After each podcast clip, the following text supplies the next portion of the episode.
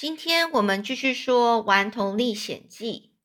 那上次我们最后说到呢，这位老国王啊，跟哈克呢，他们呢先到一个镇上，然后遇到了一个小伙子，而这小伙子说啊，他以为呢，这个老国王这个人呐，是彼得的大哥，名叫哈韦哈尔韦。而这个老国王呢，就问有关于这个哈尔韦的一些故事，他的事情。这个这时候呢，国王啊，听完这个年轻小伙子说的一些事情之后，他就说：“太好了，老天爷果果然呢，指引我一条发财之路。”这时候，哈克心里就在想说：“天哪，魔鬼倒是挺爽快的，诶还帮坏蛋要帮他忙就帮啦，就是说实在是太快了，就是没有像那个 上上帝一样。”所以呢，表面上呢，国王当然是不动声色啊，假装呃不在意的问，他就说问那个年轻小伙子说：“那请问一下，那位不幸去世的彼得，他很有钱，是很有钱吗？”而这个毫无心机的这个年轻小伙子他说：“是啊。”没一会儿呢，就把关于这个彼得的这所有一切事情呢，通通就告诉这个老国王。原来啊，这个彼得有三个兄弟，除了居住在英国的哈尔威和小弟威廉，另外还有一个弟弟叫乔治。四个兄弟从小就分开住，彼得跟乔治呢，一直是住在小镇上的，住在小镇上。但是呢，自从去年乔治夫妻相继去世之后，彼得总是郁郁寡欢，郁郁寡欢就是都很难过的样子。一直想和远方的两个兄弟团圆，可惜哈尔威的教会工作太忙了，威廉又没有能力独自旅行，才一拖又再拖，直到一到两个月前，他们接到彼得重病的消息，才匆匆忙忙的启程。算算时间，应该也是快要抵达了。所以呢，这个彼得的大哥是叫哈尔威。这哈尔威跟这个他的最小这个彼得的最小的弟弟呢，威廉呢，呃，其实是是住在英国。另外，他还有一个弟弟叫乔治，这样子。四兄弟本来从小都是分开住了。OK，好。那所以呢，这个可惜呀，就是因为太忙了嘛，所以的，就是到最后呢，终于要见面的时候，都已经是。得到消息是彼得重病的消息了，而这个老国王就问啊，还是那种好像不在意的口气就问哦，那彼得先生是做哪一个工作的？啊？这个小伙子，年轻小伙子呢，他就说啦，这个彼得啊，他是开制革厂，制革厂是制作皮革的，很有钱的，有田有有房子，听说至少还有三到四千元左右的现金呢。可是根本不知道藏在哪儿，大家猜想啊，一定是写在那封给他大哥的信中。彼得先生也真是奇怪，在过世前几天，有人好心劝他立下遗嘱，遗嘱就是人死之前呢，把他想要呃他他的财产或是他要交代的事情交代给说给后世的人哦，这叫遗嘱。否则呢，讲完了。不，他说要有心的有好心人劝他要赶快，就是要说出他的他的遗嘱，否则啊，将来他三个宝贝啊，他有三个宝贝女儿，杰恩、苏珊还有琼娜，一定不知道该怎么办。但是呢，这一个彼得呢，就是不肯，他反而挣扎的为多年没见面的这个大哥写了封信，所以现在大家都等着哈尔威来拆信哦。那这个你说彼得是什么什么时候去世的呢？这个老国王就问啊，这年轻小伙子说昨天晚上。那这个老国王又问啊，那他什么时候出殡呢？出殡就是把他呃送到呃墓地里面去埋葬。那就说这个小伙子说，那大概是明天中午吧。接着呢，国王又很巧妙的套出了许多一些有关于彼得的一些事情。现在呢，他对这个彼得一家啊，几乎是非常清楚了。例如说，去年去世的乔治是木匠，哈尔威是个反对国教的牧师，而威廉呢，才三十出头，却因为身体是残障，所以呢没办法自己谋生，都是哈尔威在照顾他。而彼得呢有三个女儿，杰恩是十九岁，有一头红发；苏珊十五岁，琼娜十四岁，有点兔唇。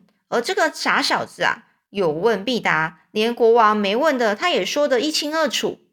最后国王又谨慎的说：“你说你要去柳奥良吗？是吗？”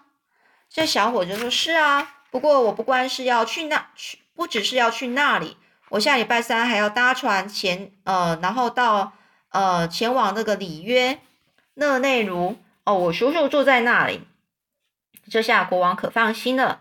他说啦：“那你这一趟走的可真远呐，这一路风景非常好，真希望我也能和你一起去。”这小伙子就傻乎乎的说：“是啊，我也觉得你跟你聊天真是愉快呀。”这年轻小伙子上了大轮船之后，国王呢，这赶快呢就找了一个理由和他告别，并小声的。交代哈克说：“赶快把木筏划走。”这哈克就很抗议的说：“可是你说要带我去大轮船的。”这个老国王说：“哎呀，你这小傻瓜，等我们发了钱再做也不迟啊！你快走吧。”于是呢，这老国王就叫哈克往上游划了一到两公里，到了一个非常很荒荒凉安静的地方。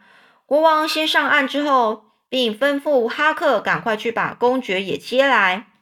哈克顺从的照办了，但是呢，他趁公爵在整理东西的时候，悄悄的对吉姆说：“我恐怕得离开一阵子了，你就在这里等我吧，我会尽量甩开他们两个恶棍，然后自己一个人溜回来的。”说等到哈克把公爵带到国王那里，国王就问啊：“喂，罗密欧，从现在开始要你扮成又聋又哑的。”你可以吗？这个公爵就很骄傲的说：“哎呀，当然行啊！难道你忘了我可是一个伟大的演员吗？”这老国王啊就很开心说：“哼，我就猜到你一定会这么说。这次真是天意呀，我们真的要发财啦！”而哈尔威跟威廉兄弟带着小男仆阿道夫斯一回到镇上，立刻造成轰动。所以这个哈尔威跟这个威廉呢？这两个兄弟啊，就是谁演的呢？当然就是是是那个老国王跟这个公爵，他们他们呢，就是去呃呃假装说自己就是这两个角色，然后跑去那个镇上，几乎全镇的人呐都来安慰这两个呃从英国回来赶回来奔丧的，就是这个这这两个人的身世啊，而他们呢就。很很巨细靡遗，靡遗巨细巨巨巨细靡遗的，就是很很呃呃，把所有的细节呢都告诉了国王，说关于这个彼得他在死之前的种种的情景。而这个老国王呢，在呃比手画脚的告诉公爵，然后两个人呢就开始他的比手画脚告诉公爵，就提醒公爵说，接下来他们要做一些什么样的表演啊？例如说，开始两个人。开始痛哭了，然后开始啜泣，看起来伤心的不得了啊！这哈克心里想说：“哇，这两个这两个骗子，他的演技可真行啊！瞧他们哭了这么伤心，好像是自己的亲哥哥过世了耶。”而当他们呢，彼得比抵达了这个彼得家门口的时候呢，街上啊早已经挤满了人了。三个已经收到消息的女孩呀，就是三个他的彼得的三个宝贝女儿。都站在门边，很焦急的又热切等着他从没看过的伯伯和叔叔。而这国王一看到门口的这个红红头发女孩，马上张开手臂，悲伤的说：“哎呀，杰恩！”而这老大杰恩跟老二苏珊的也喊了一声“伯伯”，并朝国王这边跑过来。国王拥抱着他们呢，三个人呢非常呃悲喜交加的就哭成了一团了。而这个有兔唇的这个老三呐，这叫琼娜。他跑向叔叔威廉那边的时候，公爵也像个长者一样温柔的抱住他。镇上的居民见到威尔克斯家族终于团圆了，个个都十分感动，也为他们感到高兴。有好多心地善良的妇女们，甚至还跟着哭了。大家呢簇拥着这个老国王和公爵进屋之后呢，彼得的棺木就停在角落。国王呢，他就。呃，挽着就是拉着公爵的手臂，带着这个庄严很肃穆的一个神情，一本正经的就走上前。大家呢纷纷自动往后退，还让路给他们。这时候四周突然很安静，连一根针掉在地上都可以清楚的听见。有人好意轻轻的说：“嘘。”现场的男所有男士们通通都摘帽低头，表示对死者的尊重。